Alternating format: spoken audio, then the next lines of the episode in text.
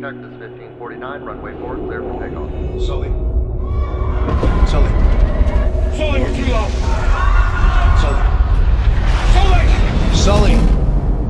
Sully, where are you?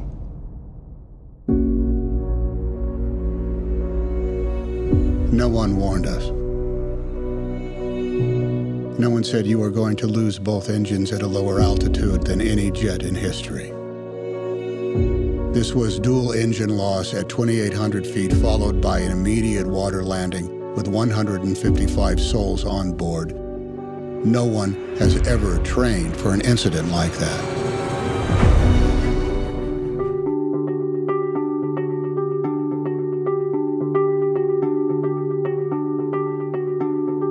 Well, hello, and welcome to another edition of our Conversations with Sound Artists podcast series. Uh, we are on the lot at Warner Brothers uh, today, uh, shining a little spotlight on the movie Sully, uh, which is nominated in the Best Sound Editing uh, category. And we're here talking with Alan Murray. We're, we're- this is almost like we're, we're, we're going to be old friends about this, aren't we? yeah, We, yeah, uh, we talked just last year about your nomination about Sicario right. and um, and and Alan, uh, this is your you've you've been nominated seven times and won twice, Uh, or you've been nominated nine times and won twice. yes, yes, right. It's Yeah. it's it's been a, a pretty amazing. Yeah, I mean, and then we've three noms in a row, so we're. Uh, I couldn't be prouder of the crew and the mix stages and everybody involved. So it's quite a deal for everybody. So we're really proud of it. Yeah, and you've been. I mean, obviously, you've had an amazing long run with uh, with Mr. Eastwood. Yeah. When did you start working with Clint? Uh, I believe it was 19. God, I don't want to date myself. It's all it's all on the internet anyway. It was uh, 19, let's say 79. Which which one was that? Was that Uh, ex- Escape from Alcatraz. Escape from Alcatraz. The first one, yeah. And were you in a? What, how did you get? What, what was your first job working with uh, with Clint? Were you? It was in the sound department. Yeah, uh, we had just become supervisors over at Paramount, and George Watters and I, and uh, I heard he was coming over and doing a movie at Paramount, and I had just recently seen Josie Wales, and yeah. it was like, oh my god, I got to work with this guy. So his uh, film editor came over and set up rooms at Paramount. So one day I just dropped by, and that's back in the days when you could do that. You know, there Sure. weren't security guards and security locks on cutting rooms. And I walked in and introduced myself, and I said, You just walked right up to Clinton." "No, it was Ferris Webster, the film editor." his picture editor. okay. Yeah. Uh-huh. So I walked in there and I said, "Hey, Ferris, I'd like to introduce myself. Uh, I'm an ambitious young sound supervisor, and I just saw Josie Wales, and I would do anything to work with Mr. Eastwood." And he said, "Well, you know, we'll see." And so I'd see him in the commissary and go up and start talking to him again, and then. One day he had Don Siegel with him, who directed it, and I met Don and we talked some more. And then about a week later, Ferris called me up and said, "Okay, kid, we're going to give you a shot." Wow. And uh, we did the temp mix with Don Siegel. And then at the end of that, we were screening it, and I walked into this uh, projection room, and they rolled the movie, and we sat there and watched the whole mix together. And during the screening, I felt this presence walk in behind me, and I didn't. I didn't want to turn around. I just stayed focused up front. And at the end of the movie, I felt this pat on my back, and I heard this "Nice job, kid." and I turned around, and it was Clint. that- it was like, that- "Oh my god!" In that voice. right? Yeah. Yeah. so, uh, yeah, started on that one, and it's been going. I guess that's thirty-eight years. Have you missed one, or you've been you, you've, No. had, you've had perfect attendance? Perfect attendance. yeah, and you know it's hard with schedules and all that, but you know I I wouldn't miss it. So Well, you got to make it. You have to make it work. yeah, right? got to make it work. So Yeah. been lucky. So, uh, 38 years, you said? So, Yeah. Sully, um, you know, and obviously you guys are coming off of a really successful movie with uh, with uh, American Sniper was the, the one right before this. Right. Um, how has working with Clint changed over the years? Has his style changed? Is he, you know, obviously the technology has changed as you guys have gone to digital, but has that really changed the way Clint works at all? No, not really, because I mean he still relies on us to make a take on the reel, and then he'll come back and watch playback, and then it's still the same trust that he's always had. You guys know better than I on what you're doing, and you know, show me your best work, and let's review it and talk about it, and I'll make changes, and let's move on from there. He hates sitting on the stage going back and forth. Just most directors hate that. So. Yeah. It's like Clint, stay in your office. We'll make a take on the on the reel, and then come down and we'll play it back for you. And Now, is that partially just because um, uh, he wants to keep his ears fresh, or Yeah. just be, yeah? yeah, yeah. He wants he again. He you know if you're gonna work on a line of dialogue and you're gonna go back and forth over it 50 times, he's out of the room. Yeah. Uh, it's like he doesn't have the patience. So it's better just for him to stay and come in fresh ears and sit back and watch the reel. So, by this point, you got you you've, you've done so many pictures uh, with Mr. Eastwood, so you you know you know what you get a call from his producer before they you know before they go shoot a movie. We're we're going to go do. How did it work with Sully? When did you find out about it? You know, and, and this was sort of a this was this wasn't a huge budget movie. I think it was 50. Oh well, 50 that's, that's, that's a that's a good size. Yeah. yeah. Um, well, we found out he was doing it, and then usually what to do is send me the script, and I'll go through the script and go, I need to do this, this, and record this, and then we work out the logistics and if it's possible and all that. And the way this one started, um, S- Captain Sullenberger came in to Eastwood's office and kind of held court with everybody on the crew. Everybody got 45 minutes to interview him. Before before they went and shot the movie. Yeah. Yeah. Wow. So wardrobe came in. He went over everything. Uh, then uh, I got my 45 minutes, and you know, you walk into the room and here's this stoic hero, and you Yeah. just you're in awe of the guy, and Sure. he's got this big booming voice. Oh, does he? yeah. Yeah. It's like wow. So, you know. It's like, how do I address you? God, hero, sir. So yeah, no, Captain Sully. So uh, yeah, he told us everything that went on, and Well, what kind of questions did you ask him? uh, uh, what What did it- what did it sound bird like? Strike sound? Yeah, how was that? Birds. Whoa.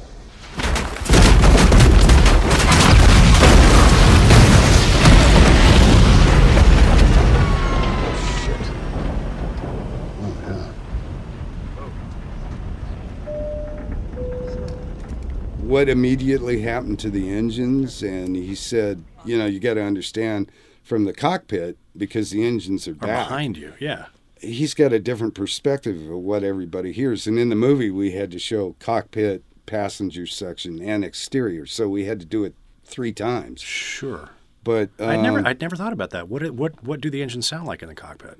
uh, well, Are you a- getting are you getting more vibration and structural stuff, or are you actually? you, on normal engines, you kind of hear the rumble and the the jet whine a little bit. But when the after the birds struck and all the uh, turbine blades were broken and smashed, he said it sounded like some really big heavy shoes in a clothes dryer, just boom, boom, boom, boom, boom. oh, interesting. because I guess the uh, rotors were still freewheeling when the plane was descending, so it was them trying to turn with all the broken turbine blades Oh, inside. okay. So, so he described that. Um, we also had the cockpit uh, cockpit recorder transcripts Right. that broke down everything he said and told us what alarms were going off in that time period.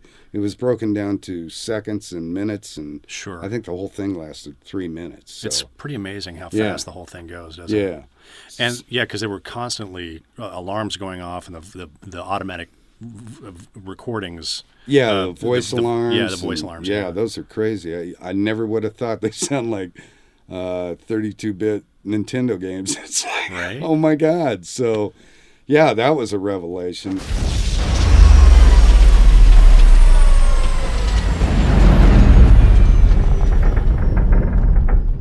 Mayday, Mayday, Cactus 1549. We've lost both engines. Both engines.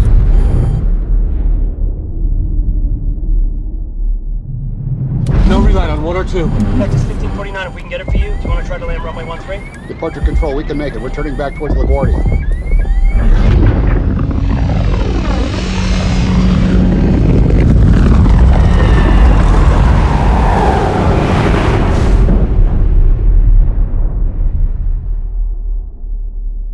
by building uh, the soundtrack to the actual transcripts because Tom Hanks said everything that Sully really said in the cockpit.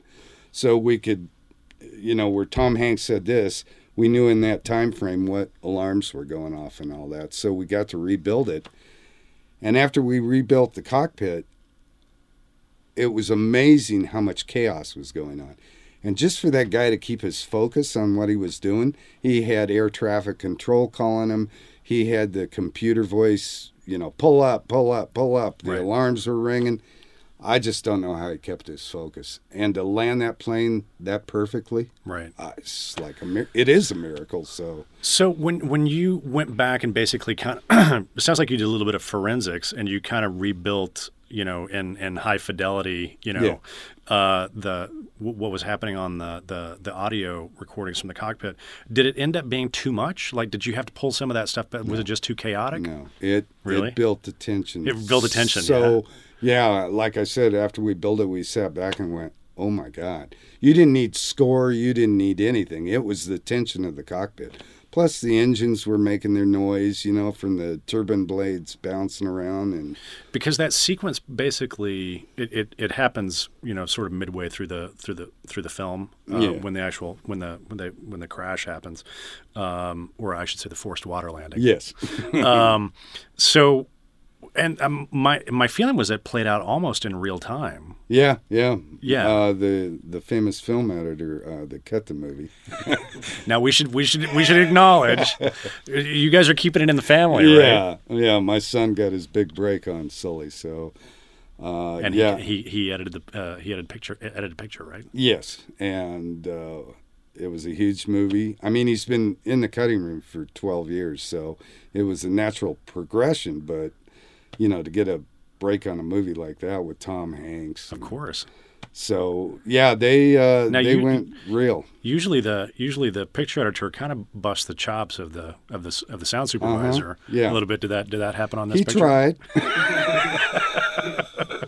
but the old age prevailed. So no, we. Uh, he told me his ideas, and you know, I, he he started out in sound with me, so he Right. knows. So uh, he had his own ideas.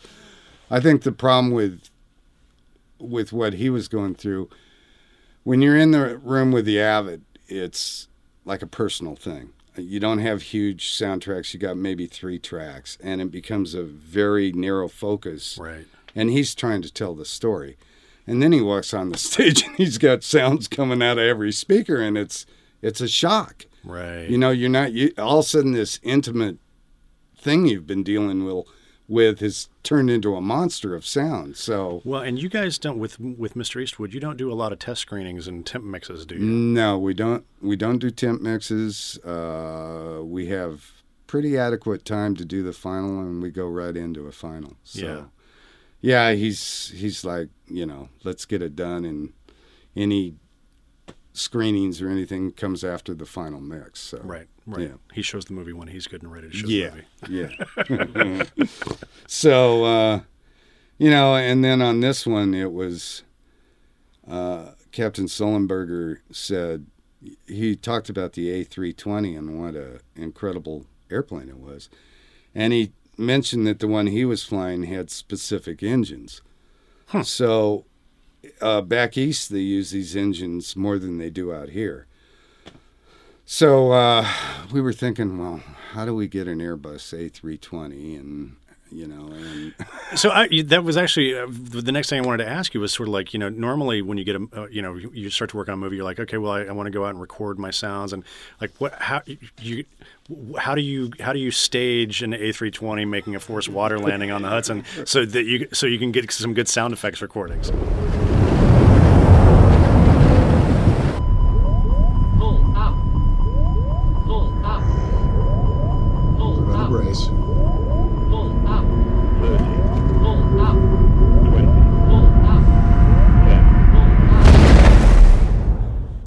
the impression, as a sound supervisor, it's let me hear the sound.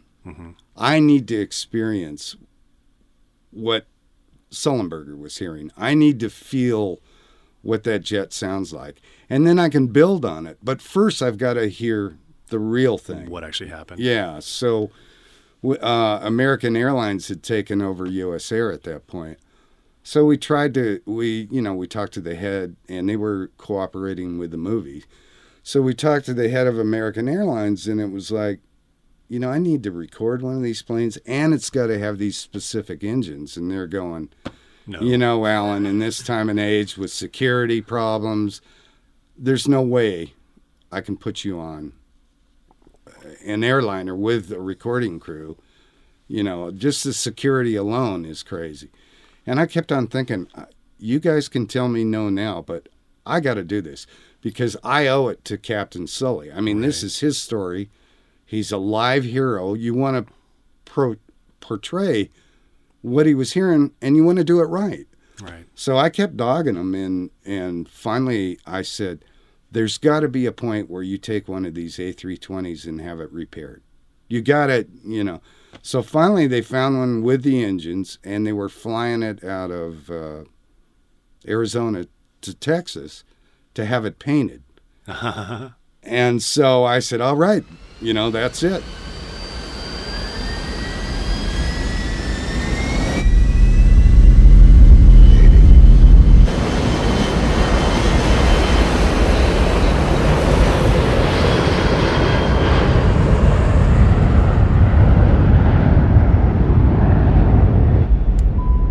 Positive rate. Gear up, please. Give up.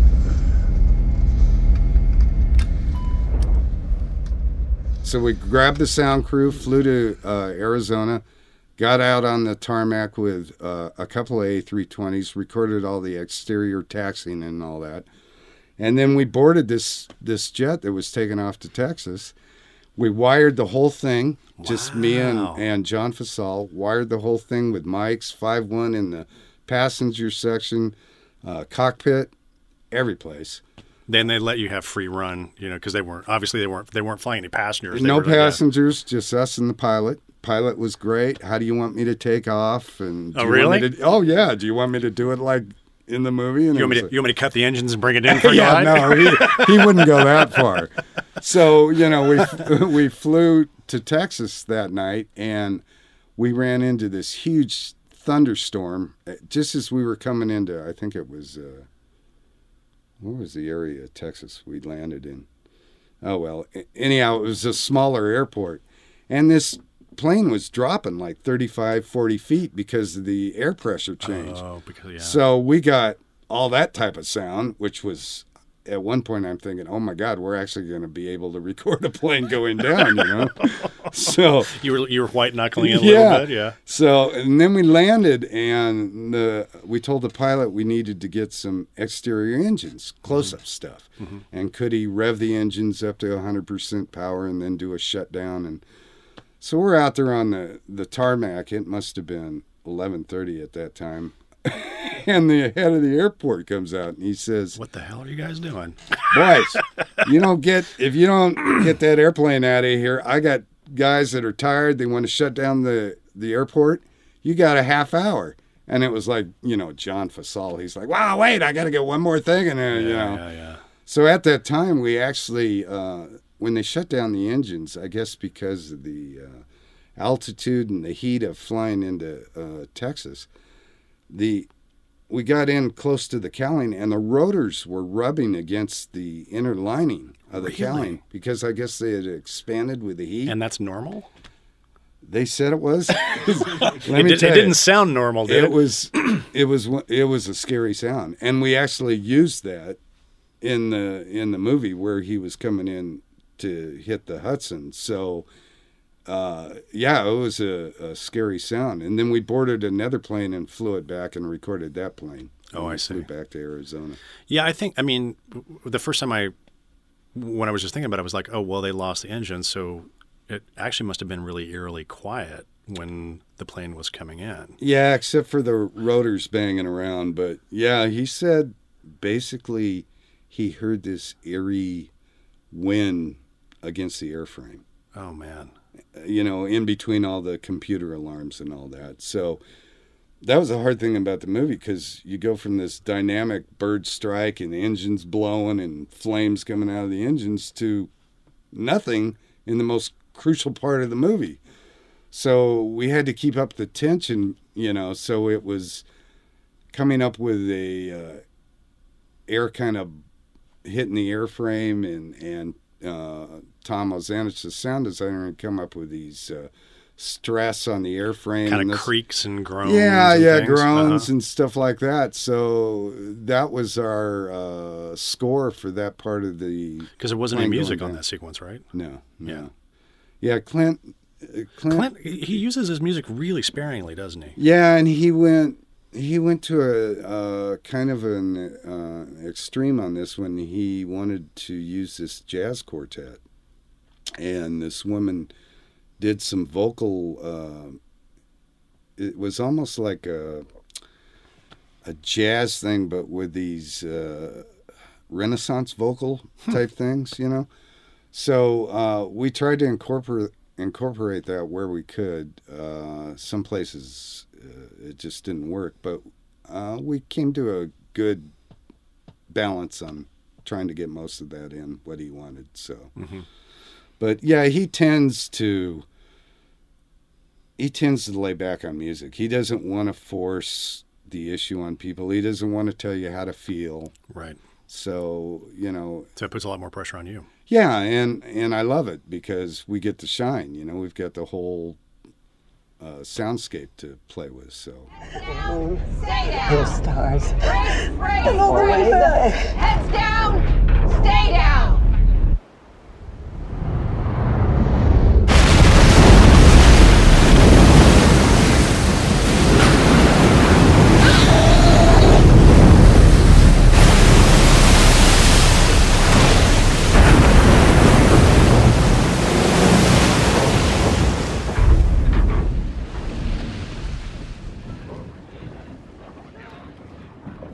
What do darling?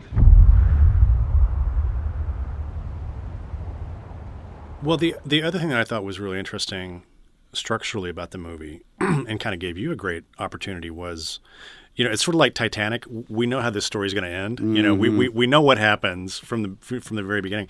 I thought, you know, obviously the movie opens with the plane, you know, with the plane crash as well. Except it doesn't it doesn't turn out quite the way you think it's going to. no. So what happens uh, for maybe for people who haven't seen it right at the, that that opening? Well, the opening sequence, it was okay. This is a nightmare. Right. So we're going crazy with the sound. We're not sticking to anything real or.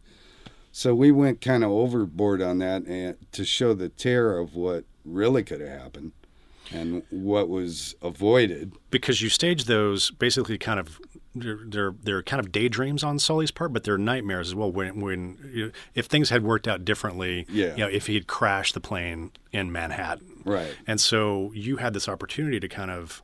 You know, obviously the audience is waiting for the crash sequence, and I think I thought it was really smart not to just leave it until an hour and ten minutes into the movie. Yeah. like actually do it right at the beginning. Yeah. But I thought it was a really smart idea to play with the reality a little bit, and you guys really had some uh, some interesting opportunities with the with the design there as well. Yeah, we got to go wild with everything, and it was nice because you know we got that out of our system, and and then we went, okay, now we got to deal with the kind of documentary style, the way we're going to do this on the real event. So, yeah, it was, uh, and I got to tell you, you know, we went down to uh, the Air Force Base in New Mexico to do the F four sequence, and again, it was something I had seen in the script and requested. So the the F four sequence is sort of a flashback to when Sully was younger. Right. Yeah. and um, I got to tell you, the producers at Malpaso, they know that I'm trying as hard as I can. So they're really great about trying to get me to get in there and record these things. So again, that was another security thing going down there. But you know, But you also like, you know, Mr. Eastwood's name does some sometimes It open does, it some opens doors, doors, for, some, for these kinds of things, doesn't it? Yeah, just a real quick side story. We were doing the American Sniper, and we were in 29 Palms with At, at the Marine base there. at the Marine base doing a huge military exercise where we were recording howitzers, and we were like, I think we were may have been 500 yards away from an impact zone where they the howitzer shells were flying over our head and hitting there, and jets were dropping 500 pound bombs and it was loud. it was loud, but you don't, you can't get the awe unless you're there. Right. And the uh, Marine major said to me, okay, they're going to let off a line charge. Well, I don't know what a line charge is, and I've never heard one. And we're out there, we're in Kevlar vests and helmets, you know, with our recording equipment. We must have looked like the biggest geeks to these Marines, you know. But the guy says, "Okay, the line charge is coming," and I'm looking down at my meters, going, "Okay, what's how loud is this going to be?" This thing went off, and it lifted me three feet off the ground and threw me flat on my back. Wow. And that was just the the, The wave. right, Yeah. yeah. And it was like, oh my God, how did these guys go through that every day? I had never felt anything like that before. And I thought, well, thank God I had the helmet and, Yeah. you know, so. I'm going to presume you pegged your microphone that day. yeah, yeah. But you know, then we were driving back. We were leaving the area, and the jets that were doing the military exercise, they called in to the major in the Humvee, and they said, "We understand Mr. Eastwood's crew was out here recording. We'd like to do a salute to Mr. Eastwood." So he pulls over, and down this desert canyon come these six. They must have been. I think they were F-18s or something. Anyhow, they- Screaming They're down coming down, there. and they're doing uh, barrel rolls as a salute to Clint Eastwood. I, was just blown away. It was so impressive, and naturally, you didn't hear anything until they got right on top of you, and then it was like again, just blew you out of the water. So, but I thought, oh my God, these guys are, you That's know, great. yeah. So That's great. yeah, so uh, anyhow, So they let you go down and record some of this stuff with the. Uh, you said it was F fours. F fours, yeah. and you know, Clint, I get down there and he fly. We all fly down there, and and you know he has production meetings, and then we got to get up at four in the morning. I don't know. The military always got to do four in the morning for some reason. And if you've ever been out in the desert at four in the morning in the winter, it's quite an experience. So we get out there, and you know, Clint's the first guy up. Right. He's the first guy out there. I, it's just you know with a leader like that it's like oh god you know and so afterwards you know they landed the f4s and the the pilots came over and again they asked me if i needed anything. So we got close-up recordings of the f4 engines and all that. And then clint spent 15 20 minutes with the pilots wives and families. And that's just the type of guy he is. I mean so you know, he gets everybody on board, and it's really a cool thing that he does. So, And know, everybody everybody wants to give it their all. yeah, yeah. So, So you had this movie. You had Sully on the one hand that everybody wants to you know pay tribute to, and Mr. Eastwood. yeah, So, two iconic figures, Yeah, and yeah. so yeah, it was uh, it was a lot of responsibility on that movie, and uh, a lot of pressure to do it right. And thank God everything came out the way we wanted to. So. yeah. Well, I wanted to give you a, a chance too to give a shout out to your Foley crew because I'm sure they did some pretty amazing work on this film. Yeah, and I, I got to tell you, I've had a long relationship with One Step Up. Um, they are the best. Uh, and Dan always does the extra mile for me. He's, uh, So how did they do like you know all the you know, walking on the wing? I mean, it was it, it, it's just the, the the magic that they do. Yeah, it's magic uh, that they do. And you, uh, you also got to remember uh, the production bought uh, two A320s. And uh, The production bought Yes. two A320s. dead A320s. they sold the engines, they cut them in half. and they dressed them up, and that's what they that, that that's what they shot on. Yeah, they brought one to the lake in Universal. So they put a Oh. whole A320 in this lake And, and on the back lot at Universal, on the back lot. they have a huge pool. They Yeah. flooded that out and put the A320 in there. Yeah. and that's where they shot a bunch of the stuff. That's where they shot the whole evacuation onto the Hudson Uh, Bay. and then you guys had access to that, obviously. So again, yeah, was so we got to go in there and record inside the airliner, and then they cut another piece off, which was just the cockpit, and brought it over to a sound stage here. So after they shot, you know, uh, Tom Hanks scene, who was He's amazing. he's yeah. amazing, yeah. Um, I actually had the guy that was showing Tom how to fly the plane for the movie. He sat there and went over every switch with me in the cockpit. At this point, Tom's going to hit this switch, so we'd record that, and then he'd move on to the next one. So it was, yeah, all these people just poured their heart out and made everything. So it's actually Great. it's if you listen carefully to the track, it's that's really It's how real. it went down. It is so real, yeah. Yeah. Every switch was choreographed, and yeah. So what an amazing piece and of work. and how lucky is that? Yeah. How would you like to do that movie out of just the library? right. I mean, you know, I I would I was gonna be the last guy to hear Sully say, you know, that's the wrong sound, Alan. You know, I mean, come on. that's not the way it happened. yeah, so I couldn't let that happen. So it was a lot of dedication to do it right. So That must have been pretty intense for them when they saw the movie for the first time.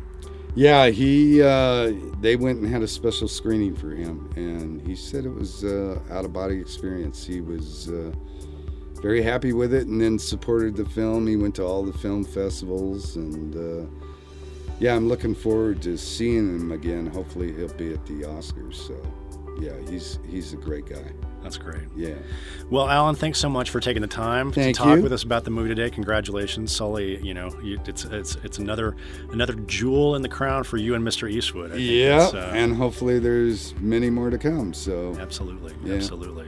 Well, uh, good luck in a couple weeks. Fingers Thank you. crossed. And, Thank uh, you. And Yeah. and again, uh, thanks for taking the time to talk with us today. This is Glenn Kiser from the Dolby Institute and the Soundworks Collection podcast, signing off.